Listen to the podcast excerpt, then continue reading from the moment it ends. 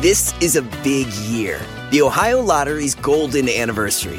50 years of excitement, of growing jackpots and crossed fingers. 50 years of funding for schools, of changed lives and brightened days. 50 years of fun. And that is worth celebrating. So watch for can't miss promotions, huge events, and new games that will make the Ohio Lottery's 50th year its biggest one yet. Learn more at funturns50.com. Want to connect with a family member who doesn't speak your language? Then check out the language learning program Rosetta Stone on desktop or as an app. Rosetta Stone is designed to immerse you in the language you're learning through an intuitive process. Plus, the True Accent feature even gives you feedback on your pronunciation. And with a lifetime membership, you have access to all 25 offered languages. Get started today. Visit rosettastone.com backslash pod50 to get 50% off your lifetime membership now. That's rosettastone.com backslash pod50 for 50% off. From the American Museum of Natural History in New York City and beaming out across all of space and time, this is Star Talk, where science and pop culture collide.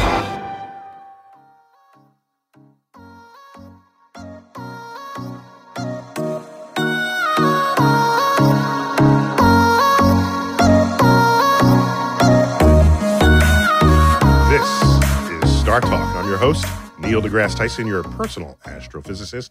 And I'm here today with comedian extraordinaire Russell Peters. Russell, dude. Neil, First huh? time on Star Talk. First time, first time list, first time caller, long time fan. Oh, well, thank you for, for your enthusiasm and you, you It's real. it's it's I believe it's real. It's genuinely. I heard rumors that you were on some other show and said who who'd you want to have dinner with, and I came up in the list. That's you were the you were the number one person. okay, well, we're, we're testing you on the show first before we Okay. make the dinner plan. Go ahead, go for it. Yeah, yeah. Before I invite you out, Well, so thanks for doing this. Uh, today is an episode of Cosmic Queries.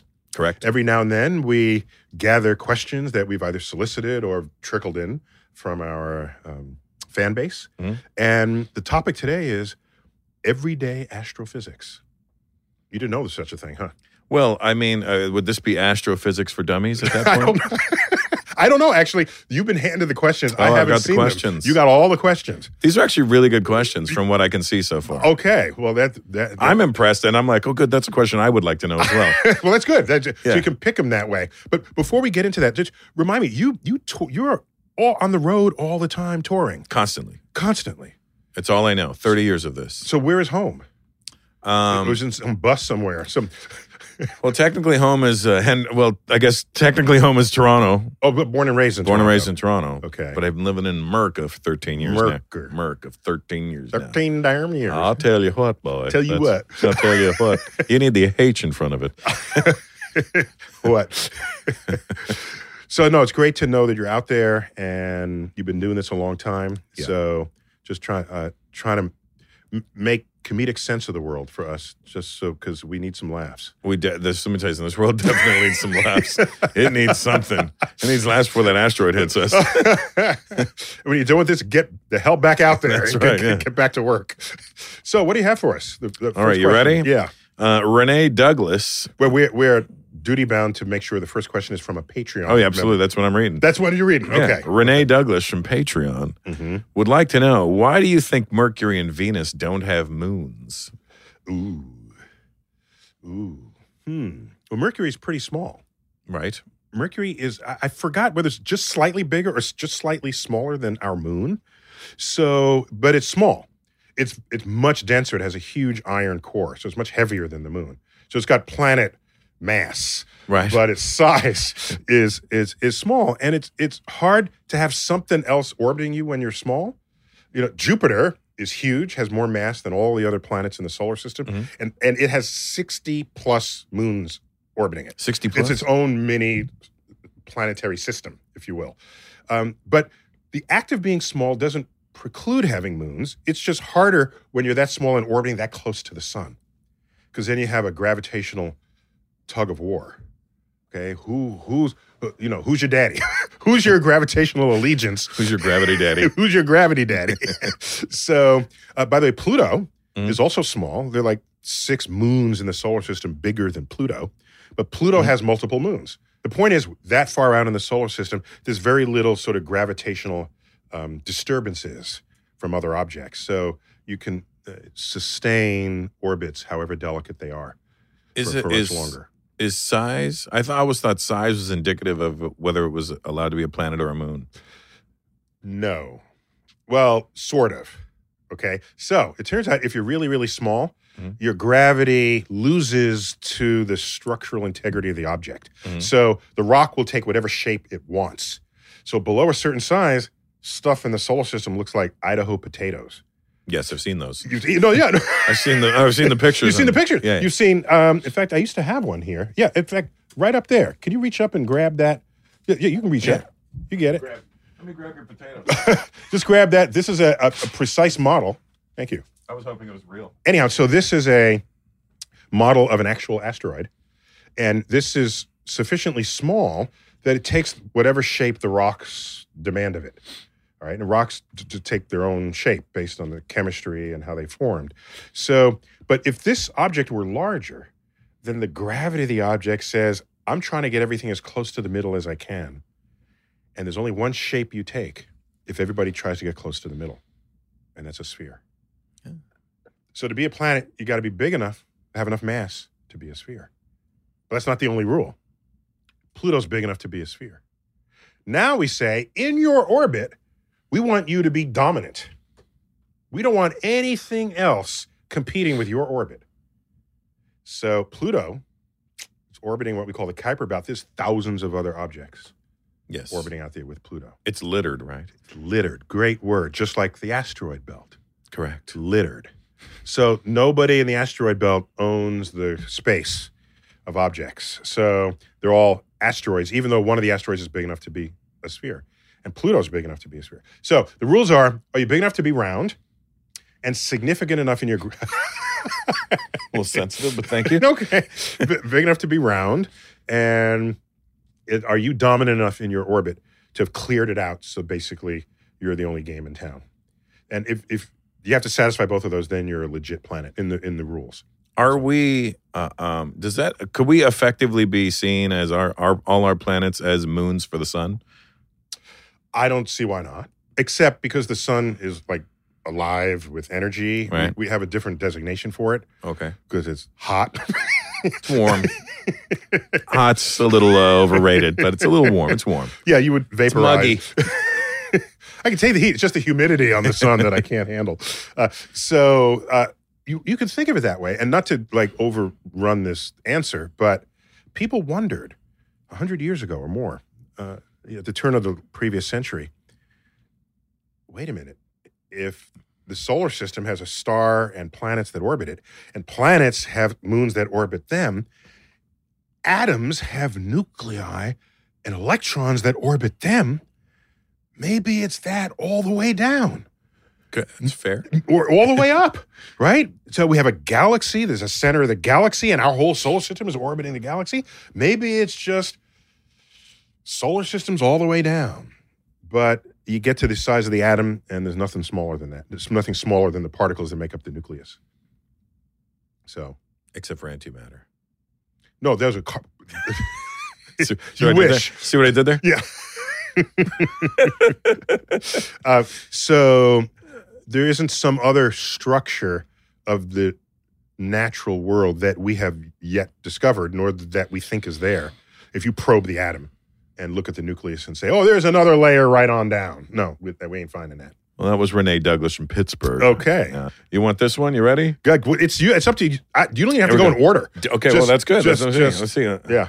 What would the climate uh, be like on Earth if it wasn't for the axial tilt? That was from Michael Grote.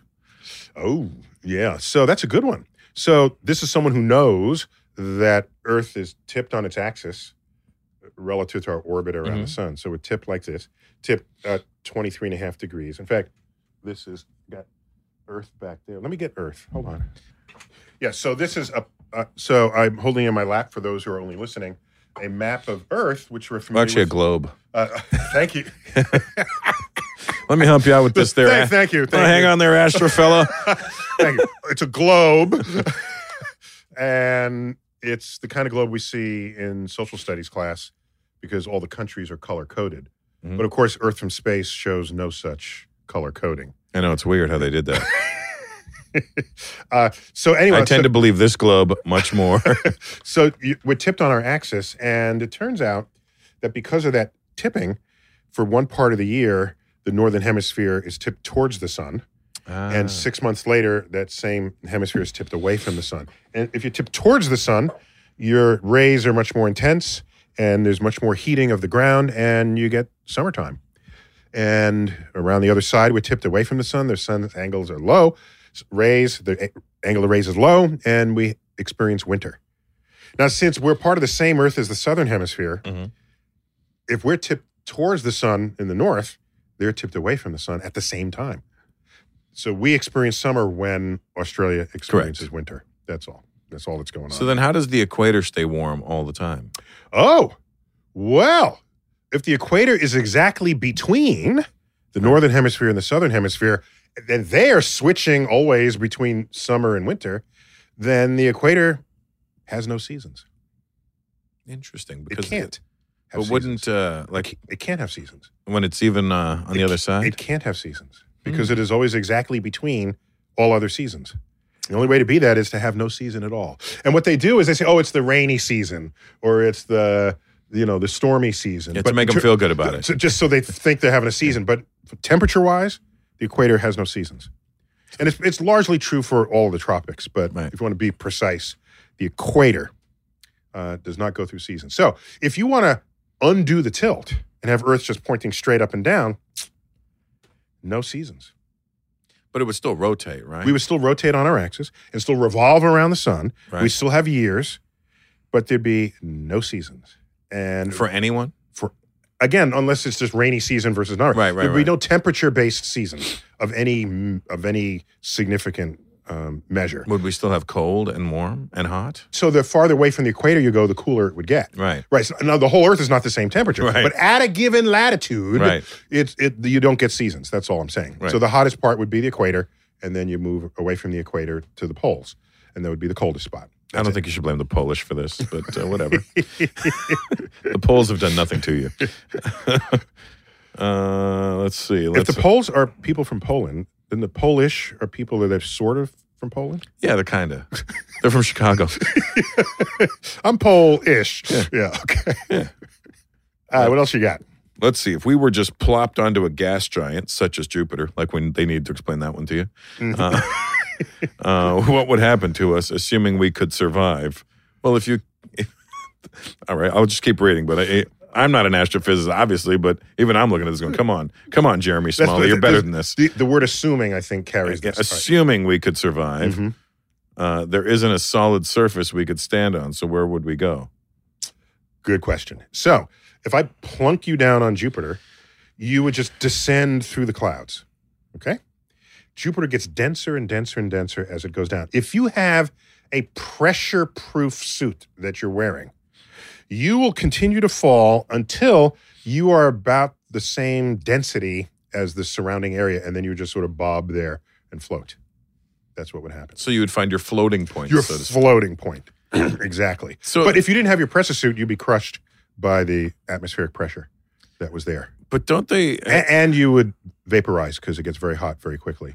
Is that what happened? But at ignoring Cassini? the vaporizing and avoiding getting crushed, you'll find you'll find your your your uh, your place, your zone. So is that what happened to Cassini? Oh, so Cassini. Oh, you did. My boy did some did some I, homework. am a nerd for this oh, stuff. very good. Uh, So- Just a quick side note, so you know. yeah. In 2017, I went to Chile uh, uh, to the. Uh, Get that he's pronouncing that all like know, he's like like, he I'm- knows like I'm Spanish or professional and something. stuff. Chile, yes, e- go Chile. on. I'm a Chileno.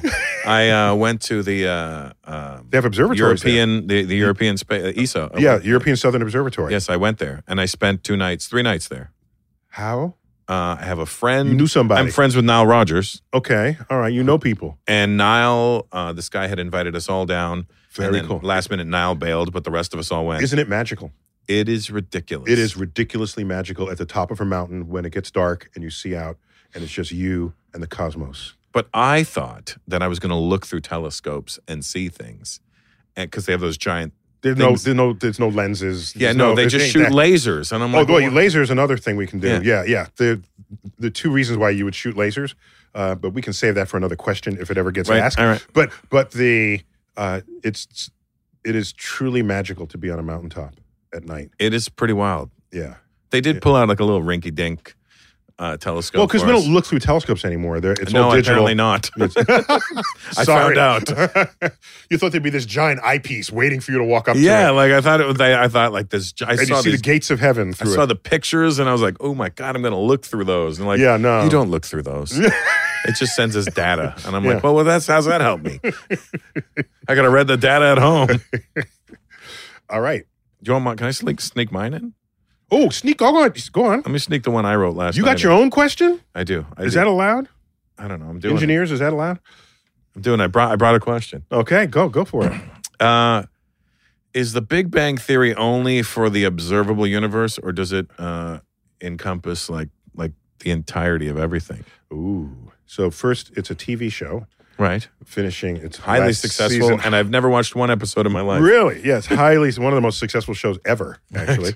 So if you type the Big Bang Theory into Google, the show comes up first. Right. Just- just Far so you more know. important. Far more important. And then next, I think there's a K-pop band called Big Bang. So Is they- there? Yes, and then they come up next. Then the origin of the universe. Just Right. These are our priorities. Is it still considered a theory? So, a- a theory is the modern word we use to describe our successful understandings of the operations of nature. So, quantum theory, relativity theory, evolutionary theory. So, people say, oh, it's just a theory. That's the word we use to describe stuff that works. If you have an idea that hasn't been tested yet, it's a hypothesis. Oh. Okay. So, it's Einstein's theory of relativity. It's Russell's hypothesis.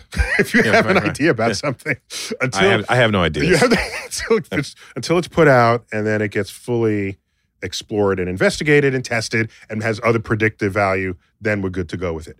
So the Big Bang is our understanding of the existence and expansion of the universe in which we live. And it goes not only to the edge of the observable universe, but it would include the universe beyond that.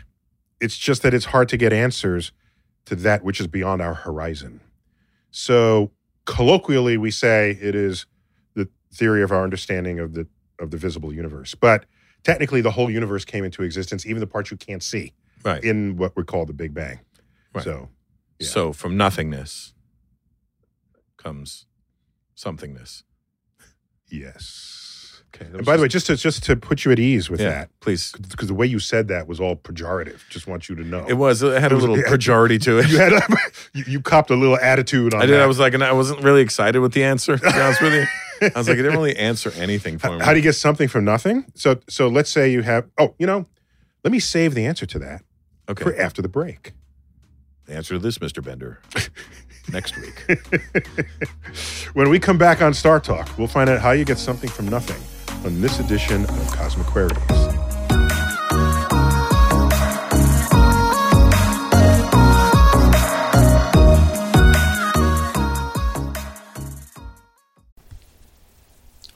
This podcast is supported by FedEx. Dear small and medium businesses, no one wants happy customers more than you do. So you need a business partner just like you, like FedEx, who understands your passion for serving your customers because they have the same commitment towards you. That's why FedEx offers you picture proof of delivery, packageless and paperless returns, as well as weekend home delivery to 98% of the US on Saturday and 50% on Sunday. See the FedEx service guide for delivery information. What's more, FedEx Ground is faster to more locations than UPS Ground. Trust FedEx for timely deliveries. See what FedEx can do for your business. Absolutely, positively FedEx. Whether you're a family vacation traveler, business tripper, or long weekend adventurer, Choice Hotels has a stay for any you. And that's good because there are a lot of me's. Choice Hotels has over 7,400 locations and 22 brands, including Comfort Hotels, Radisson Hotels, and Cambria Hotels. Get the best value for your money when you book with Choice Hotels. Cambria Hotels feature locally inspired hotel bars with specialty cocktails and downtown locations in the center of it all. Hey, that's me. Radisson Hotels have flexible workspaces to get the most of your business travel and on site restaurants. That's me too. And at Comfort Hotels, you'll enjoy free hot breakfast with fresh waffles, great pools for the entire family, and spacious rooms. Hey, that's me too. I guess I'm just going to have to stay at all of them. Choice Hotels has a stay for any you. Book direct at choicehotels.com, where travel comes true.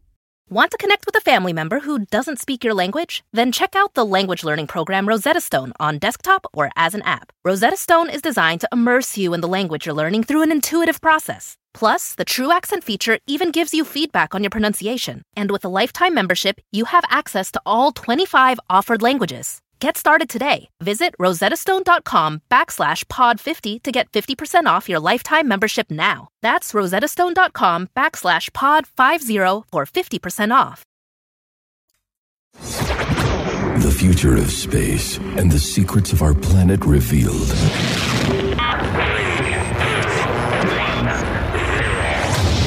This is Star Talk.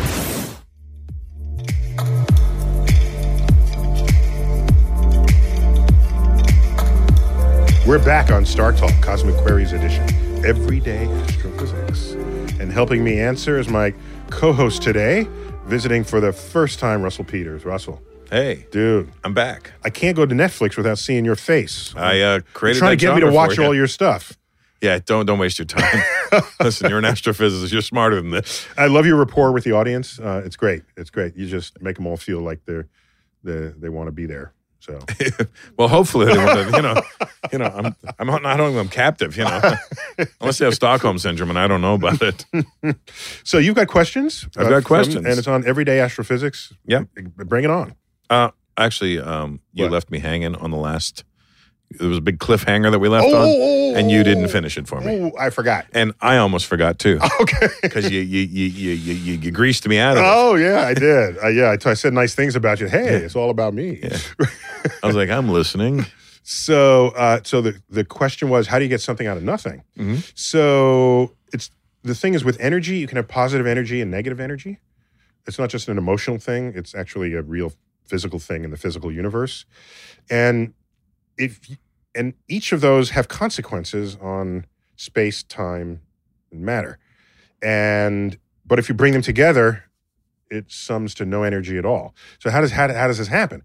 So think about it. Let's say there's level ground, and then I have a shovel and I put ground from this part and I stack it over here. So I'm digging a hole Right. and making a making a mound. Well, I can keep doing this and I can have a hill as arbitrarily as high as I want, and I can climb to the top of the Empire State Building. But there's a hole next to it. So how did I get that high? H- How is that even possible? I took the dirt over here and I put it over here. But if I put the dirt back in, then everything's level again. So it's a way to think about what it means when you have negative energy and positive energy. There are a lot of things we do where you started with nothing, but you ended with something, something that you care about. But in the total picture, it sums to zero. I see that's good. See, now that's a good You know explanation. what I'm saying? That I can walk away with and go, okay, I get that. and not lose sleep tonight. Good. Yeah, I, I would have. I would have lost sleep. I would have been I, tonight. I'm going to be sleeping. Going. Okay. Ah, damn it! I should have asked him. All right. Uh, let's go with. I haven't read this one. I'm just going to read it now and see what Mm-hmm. happens. Um, And see what happens. let's see what happens. okay. It might be. It might be a crappy question. We don't know. All right. Uh, Vincent Zimmerman uh, wa- wants to know from where? What, what? Where is he? Uh, coming in just from? uh, Twitter. Twitter. Sure. I'm the town of Twitter. Uh, what's the most distant star you can see with the naked eye? Ooh, that's, so that's an interesting question. Because I can answer that two ways. So one of them is the most distant thing you can see with the naked eye is our nearest red-blooded galaxy, the Andromeda Galaxy. Mhm. And for the longest while, until the early 1920s, it was called the Andromeda Nebula because it was just this fuzzy thing in the night sky among the stars that trace out the constellation Andromeda. So we named it after Andromeda. And it was just a nebula, fuzzy thing. And then with better and better telescopes, you go, wait a minute, this thing is composed of stars. Wait a minute, this thing is far away. Wait a minute, this is an entire other galaxy. It's not just a fuzzy thing in the Milky Way, it's another Milky Way. Well, how far away is it? It was not close, quote, close like these stars we see in the night sky. This is outside of our entire galaxy. M- The stars you see in the night sky are tens, hundreds, a few, or thousands of light years away. The Andromeda galaxy is two million light years away. And you can see that with the naked eye. I, I believe I saw that when I was in Chile. You would have. Well, no, no, no, no, no. That's too far north. There are other fuzzy objects in the night I saw sky. two. That's called. Those were first described and written about by Ferdinand Magellan. Mhm. Uh, That should- guy was no Magellan, I'll tell you. He was. Uh, sorry. What I should say is Western folk first learned of these two clouds when Magellan did his round the world voyage. Mhm. Clearly, Aboriginal peoples of Australia knew all about the Magellanic Clouds. So they named it in his honor, the Magellanic Clouds. And they were called clouds at the time. They are galaxies as well, Yes. except they're closer. There's a small one and a big one. and they're called the small Magellanic Cloud and the Yeah. large Magellanic Cloud. Yeah, they really went out on the names. when we, we tell it like it is. Yeah, they blew the bank on that one. so those are relatively nearby, a couple hundred thousand, hundred thousand light years away. Um, the uh, Andromeda is two million light years away. You're not seeing an individual star. You're seeing hundreds of billions of stars, the muddled, muddied light, the blended light of hundreds of billions of stars that comprise the Andromeda galaxy. That is the farthest object visible Would to the you? unaided eye. And and you can't see that from New York or any light No, light no, polluted place. Just go out in the countryside. Uh, it'll be there. Would you um, venture to think that if there are people there, that they could see us the same fuzzy way we see them? Oh, by all means. Oh yeah, I think about that all the time. Yeah. In fact, if there were if there was intelligent life there and they had detectors and they're looking our way, they would see us not as we are, but as we were two million years ago. Because that light is only just now reaching them. Wow. So they would not see signs of what we would call intelligence on Earth. Yeah. They would see very- If, I- I if don't- they saw us now, they wouldn't see those so signs wouldn't either. conclude. so yeah, the Andromeda Galaxy. There it is. That's pretty awesome. Yeah. This is a completely different type of question. Let's try this. Mhm. This is slightly angry, uh, slightly angry Lugia. Lugia, I don't know. That's their name on Twitter. Why do sodium and chloride, two extremely toxic and harmful chemicals, combine to form normal table salt? This is the beauty of chemistry. So you think that a thing's properties are somehow inherent Mhm. in the thing, but the property is what manifests after you combine it with whatever else. So so you combine sodium, which is a lethal metal that you can cut with a knife. That's how soft it is, and it reacts violently with water. Add that to chlorine, which would poison you if you breathed it. Mhm.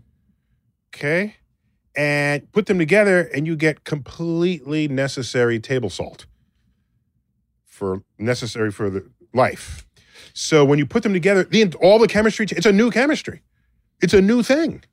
Don't think of it as I need, s- uh, it probably has some of those properties it used to have. No. All that matters is what are its electrons doing when they talk to your electrons? And if the configuration is different, that's all that matters. And the electrons that manifest themselves to you in table salt are differently configured than the electrons that manifest themselves to you i- as either sodium or um, chlorine. And for me, the best way to say this, I f- I had a little paragraph in this in my in one of my books. It was, let's take hydrogen. Hydrogen is explosive. If you have a ball of hydrogen and light a match to it, So is Mexican food. Carry on. Thank you for that clarification in case we didn't. So, hydrogen will explode if you light a match to it, a ball of gaseous hydrogen. Oxygen promotes combustion. If you have a flame and add oxygen to it, it'll burn faster. Mhm. Combine hydrogen and oxygen, you get water that puts out flames. There you go. You know, it reminds me of it reminds me of George Carlin's old bit about halfway dirty words. words aren't dirty until they're put together, Oh, okay. you know? So he has a follow on to the seven dirty words? Well, this was, The this, halfway was dirty this, is, words? this is old, great material. But he said, uh, cock isn't a dirty word, it's in the Bible. Mm-hmm. And uh, if you go to the dentist uh, or the doctor and they give you a sucker, uh, Okay. but when you put them together, you got a bad word. okay, so good point. So alone, those words mean things. You put them together, it means something else. Yes. Entirely. Yeah. And so uh, it's it's the same thing. Once meaning is everything Yeah. in language. And if two words together have a different meaning, li- you know, deal with it. Don't say, wait a minute, take it apart, and those have their own separate meanings. Therefore, the word together has a no. That ain't how it works. So it's the same as the sodium and the chloride, Exactly the same as the sodium and the chloride. but it works in the opposite way, Exactly. where sodium and chloride come and come form together and make something nice. and make something beautiful. Yes. Yes. Gotcha. See what I did there for you? hmm You're welcome, kid. So what else you have? Let's see. Raul Sala Naranjo uh, at Lob. You can do better than that. Try Come that on, again. let- Raul Sala Naranjo. Naranjo. Naranjo. Naranjo. Na- listen. It's on Twitter. What am I doing? All right. Uh, uh, da, da, da, da, da. Nah, it's not a good question. Not a good question. Okay, Okay, well, or okay. what would be the single most alarming thing that I could see with the naked eye? I don't know. Oh. Oh. I mean, that's Oh, no, that's- I got this. okay. I got this. I guess that's up for interpretation. I got this. Yeah. Okay, you ready? Yeah. I didn't know what the single most alarming thing I could ever see with the naked eye was until I saw it, Mhm. which meant I did not anticipate it. Okay, you ready? Yep. Uh, this is 1999. I'm on the Brooklyn Bridge at two o'clock in the morning, and I'm looking up because that's how we roll. That's, It's how- that's astrophysics. exactly how you roll. And it's November. I remember this because there's a- there's a meteor shower. Mm. Okay. Meteor showers are best typically after midnight. So there I am. And Brooklyn Bridge is a nice, you're away from lights. It's still very lit, but you're away from lights as good as you can. I'm a city person. It's the best I can do. And I'm there and I'm looking up and I'm seeing this meteor shower. It's called the Leonid meteor shower. And you see the streaks of light. They're shooting stars. Yes. It's beautiful. We're getting like three or four per minute. This Mhm. is a good rate. Okay. Then I saw a new star in the sky. I said, I don't recognize that star. And it just got brighter and brighter and brighter. And then it disappeared. Then I saw a puff of smoke. And I said, Whoa! Whoa! Okay. So you know what just happened? No, You don't know what you don't know what I just witnessed. it sounds. It like was a firework. meteor. Oh, That was headed straight towards me. oh wow! Oh, I- And it disintegrated. And it disintegrated straight towards me. There was no streak. There was no. And I thought to myself, this is the final moment of my life. it's the best way you could go. I guess in all fairness, I mean, it's the most appropriate way. we are so accustomed to seeing streaks of light in Mhm. the sky. And some of those are going to be headed straight for you. And they're not going to make a streak. They're just going to get brighter. That when I realized a split second after that had happened, what I just witnessed, I freaked out. I mean, not in a psycho, I just intellectually freaked out. right. And I said, damn, that's what that's going to look like. So that's the, that's the most terrifying thing to look up and see. Well, there you go, Raul. That's definitely the most terrifying thing Neil saw. But exactly. what about you? what could? All right, what else you got? It's Ramona Vaughn on Facebook. Ramona Vaughn. Ramona. Ramona Vaughn. Raymona. Ramona Vaughn. Uh, can you explain why some of the planets in our solar system rotate in the opposite direction? Yeah, yeah. So the planet Uranus, for example, Oh, um, its axis is tipped 98 degrees. So it's rotating upside down. but what determines that being? Oh, because it's going backwards. Well, no, you're asking. The, I, I was hoping you were going to ask that question. Yes. That's a very intelligent, thought out question. Right. If, if, if so, if you take something turning, and then I turn it, and then I flip it, it's still turning. Yeah. Who am I to say that's upside down? That's Right. basically your question, Yes. right? It's because the right hand rule. Okay, but Uranus doesn't know that. That's, It's not like told hey, it. hey, Uranus is like Earth. What, what's going on there? Oh, okay. I'm a lefty. I'm a All lefty. right, yeah. It's, it's called a right hand roll. so here's how you do it. Okay. So hold up your right hand in front of you, like you're going to shake someone's hand. Good. Okay. Now stick your thumb up Mhm. That's the axis of rotation. Now curl your fingers. Your thumb is pointing north. Yes. No, I'm declaring that Okay. by tradition. Right. Okay. So if you go to the planet and curl your fingers in the direction it's rotating, your thumb is going to point north on that planet. Right. Okay. So if I take Uranus with my thumb up and fingers curled, and I then tip my thumb so it's pointed downwards, Mhm. Mm-hmm. Uranus is cur- turning back the other way. But the north still uh, has to have that relationship to that rotation. So that's what defines the north of an object, the right hand rule, just by convention. That's how we can say Uranus is rotating upside down. Now, how, why do we think that happens? So their south is our north. Correct. So they're Australia. No, they're nor- no. I didn't. I, why'd you get me to agree with you on that? Their north is their north. Their north is their north. Um, it just happens to be in everybody else's uh, occupying the same area as everyone else's southern hemisphere. That's all. But Uranus is it doesn't have issues here. Well, Uranus doesn't have much. So all I'm saying is that Uranus.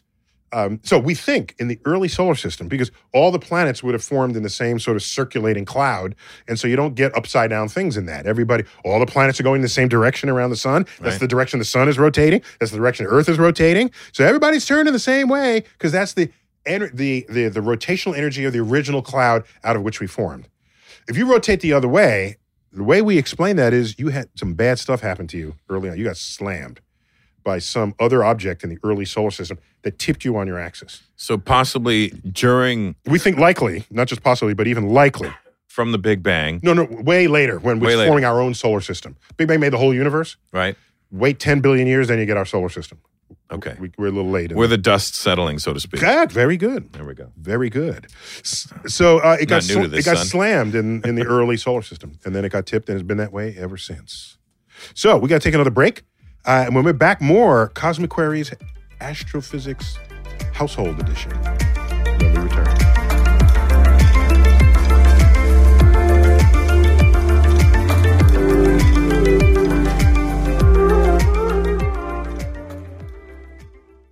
Want to connect with a family member who doesn't speak your language? Then check out the language learning program Rosetta Stone on desktop or as an app. Rosetta Stone is designed to immerse you in the language you're learning through an intuitive process. Plus, the True Accent feature even gives you feedback on your pronunciation. And with a lifetime membership, you have access to all 25 offered languages. Get started today. Visit rosettastone.com backslash pod 50 to get 50% off your lifetime membership now. That's rosettastone.com backslash pod 50 for 50% off. The future of space and the secrets of our planet revealed.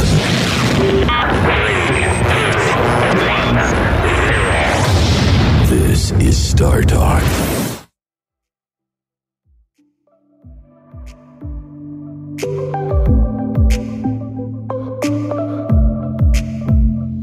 Star Talk, we're back. Third and final segment of Cosmic Queries, Household Astrophysics Edition. Is that what we call this? Household? Uh, everyday, everyday astrophysics. Household sounds like a cleaner. like these are like tips for you to get the stove shiny again, you know? Using the Household Co- cosmic tips. principles. uh, so Russell Peters, great to have you on the show. So uh, you got all the questions there. I got all the questions. Give them here. to me. This is from uh, uh I, I don't know if that's a real name. IC Bank Carl. Um, yeah, I don't know. It's an Instagram name. What is a fascinating fact or thought that makes your appreciation for the universe overflow? Wow, It's, that's a deep question. that's be- that's it's beautiful. Yeah. that's a beautiful question. But re- Let me just hear that question again. I feel we need sax playing in the background when you do it. You know, it's- what is a fascinating fact or thought that makes your appreciation for the universe overflow? Hmm. It A is- fact and a thought are two different things. I Though. know, I know. But Yeah. here goes. Here goes. I bask in our collective ignorance on the frontier of the unknown. I long to look out, look behind me and say, hey, we got that. And look in front of me and say, we have no idea what that is. And so, what keeps me awake at night and has me run back to my office every morning is the prospect that we could be on the heels of a major discovery, answering a question that we might have posed already, but possibly revealing a question we had not previously known to ask. That's my muse, my cosmic muse. I feel you overflowing. I had to give an overflowing answer. You, you're like at LA when it rains. The LA River is overflowing. All right, Ah, Russell, give me more. All right. Harry from California. Harry, would like no, to no know. last name. No. Just Harry. Do you know Harry in California? No, but he's Scary Leavened Bread is his Instagram name. so. Harry from California wants to know what do you think the single most important discovery in the history of physics is and why? Ooh, ooh, I got this. Okay. Now, physics or astrophysics, are they I- two different things? It's, it's- astrophysics is a subset of physics, but we Right. we, we we good. okay. We good. Um, some years ago, I wrote an essay. It won an award from the American Institute of Physics, a writing prize award, Mhm. and the title of the uh, essay was "In the Beginning." And you're in the chair Mhm. that I won, and it's it's, it's stenciled on the back. Plus, I got three thousand dollars, which Let's was see. totally cool. That's $3,000 is always a good thing to get Except I don't have the three thousand dollars anymore, but I do have the chair. because you bought this damn chair with it. so here's uh, here's what I celebrated in that essay. In that essay, I celebrated the existence and the consequence of E equals mc squared on the arc of the universe. There is no understanding of matter and energy in the universe without that equation. Stars would not produce energy the the the, the would have been no big bang the, everything we take for granted in this universe owes its foundation to E equals mc squared the equivalence of matter and energy in the universe for me that was the greatest discovery because of how much it enabled us to understand combine that with quantum physics had a lot of good folks working on it in the 1920s a watershed decade in the history of human understanding of the universe. Quantum physics is a theory of the small atoms, molecules, nuclei. Coming to understand how the universe works on its smallest scale made us badass. Not only could we have now, well, bad good and bad bad. Take the word bad in both contexts Right. because that empowered us to end civilization as we know it Right. the foundation of the nuclear arsenals. The atom bomb. Exactly. Exactly. Yet it gave us our deepest understanding of how the world works, and it is the foundation to the entire information technology revolution. There is no creation, storage, or retrieval of information in the IT universe without an understanding of the quantum. Are you saying IT because I'm Indian and that's what my people excel at? Oh, that's your, Is it- your people. is my people, we excel at IT.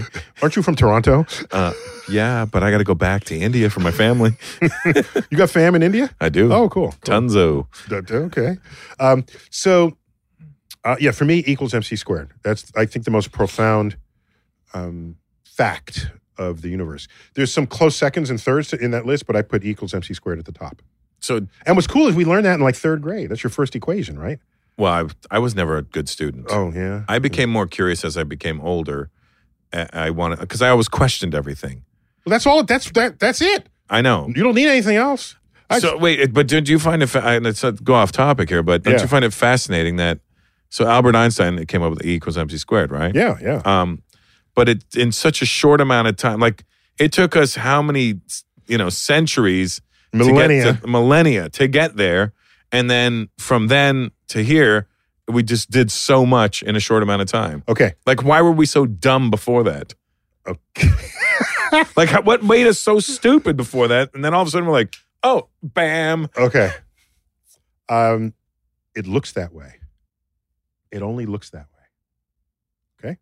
I have books from five years before equals MC squared. That would have been the year 1900. Okay. I have books You read those bo- science books, read those books and say, the discoveries of recent years are so vast and so amazing. We are lucky to be living in special times. Look at the steam in, uh, steamships across the ocean. We're laying uh, uh, telegraph cables. We can now communicate great distances. We have the railroads across the country.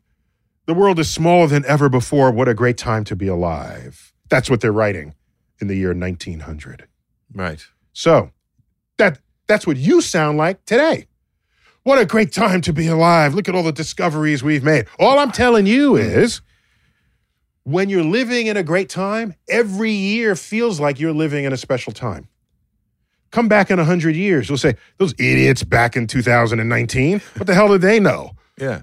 Well, yeah, you can go back to 1999 and be like, a computer. It was, you know, Right. Or no, no, no. In 1999, uh, um, no one has any concept yet of a smartphone. yeah. Well, we had the Palm Pilot, I believe. I had I had a Palm I Pilot. had a Palm Pilot, and I thought that was pretty good. Mm-hmm. Yeah, you thought it was, ba- it was great. I remember you. You only, I remember 1987 movie Wall Street.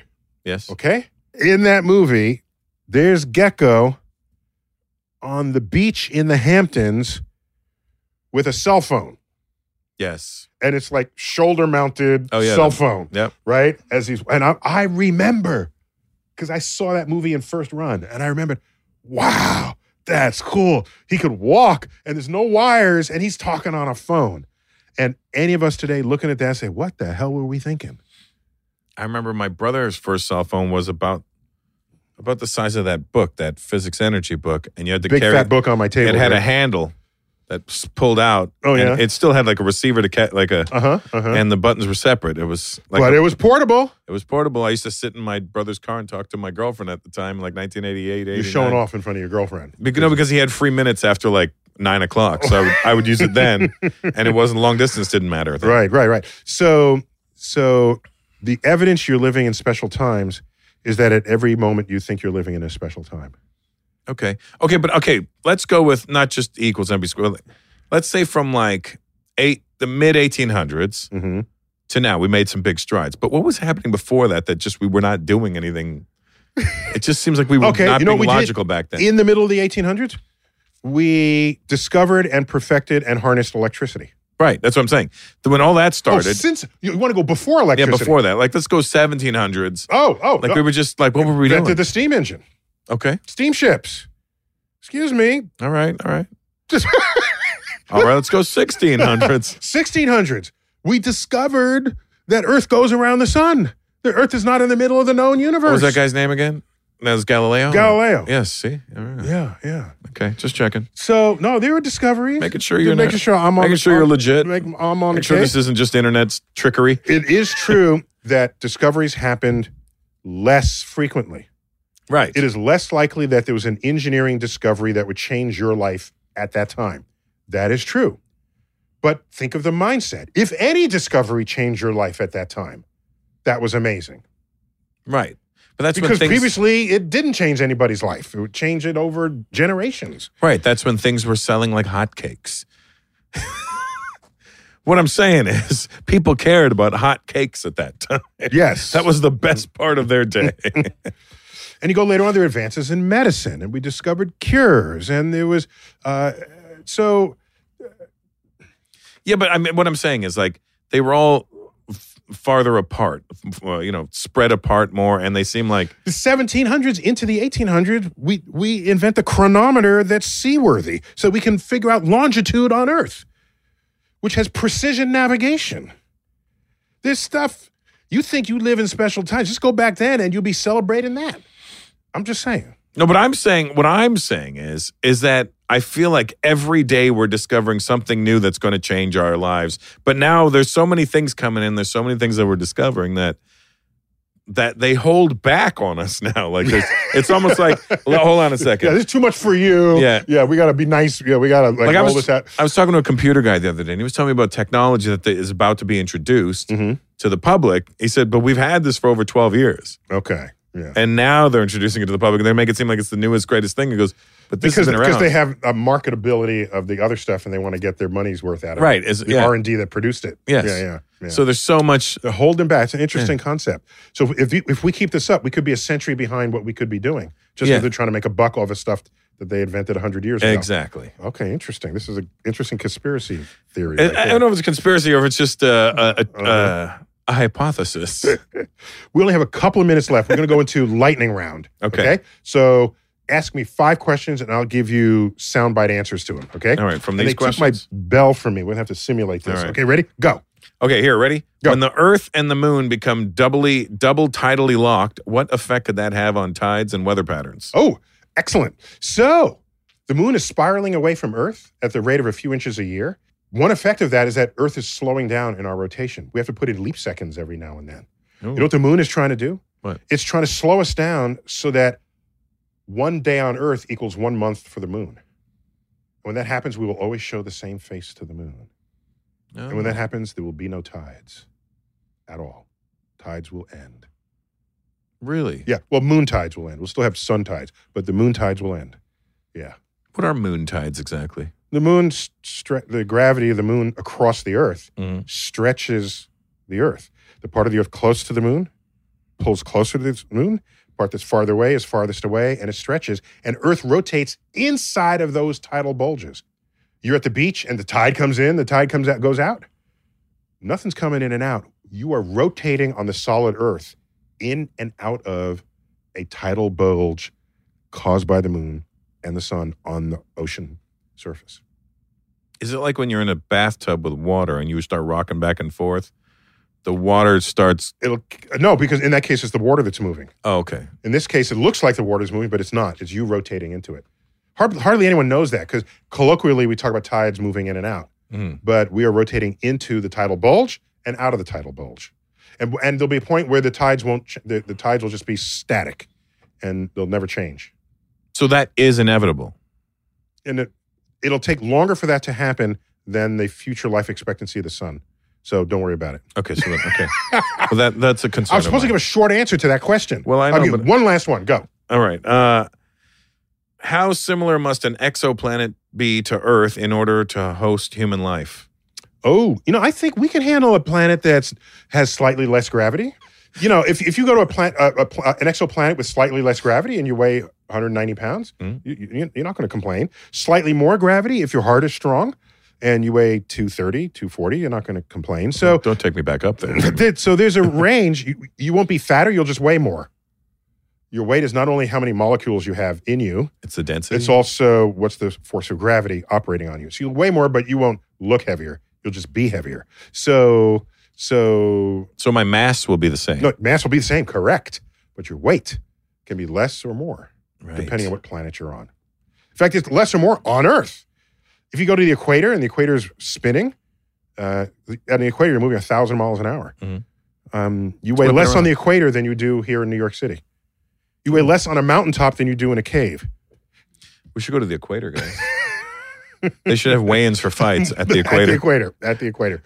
Uh, and if you had a mountain on the equator, you weigh less than any other place on Earth. That's it.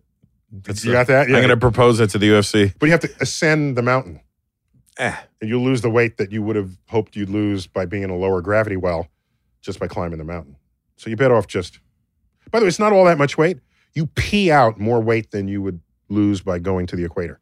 No. So it's ounces. It's not pounds. well, then I'd be pissed if I went through all that. Russell, we got to go, Why? This is dude. this is so much fun. Thanks. We got to do this again. Yes, Next time please. you come through town. Yes. So you're a world tourist, you know, world performer, but I come to New York. New York all the has got to time. be in your soul it's, somewhere. It's definitely in my soul. Very good. It's my Always. favorite place on earth. Russell, great to have you. You've been you've been listening to and possibly even watching Star Talk, and I've been your host, Neil deGrasse Tyson. Thank you to Russell Peters, Thank the you. one and the only. Uh, and as always, I bid you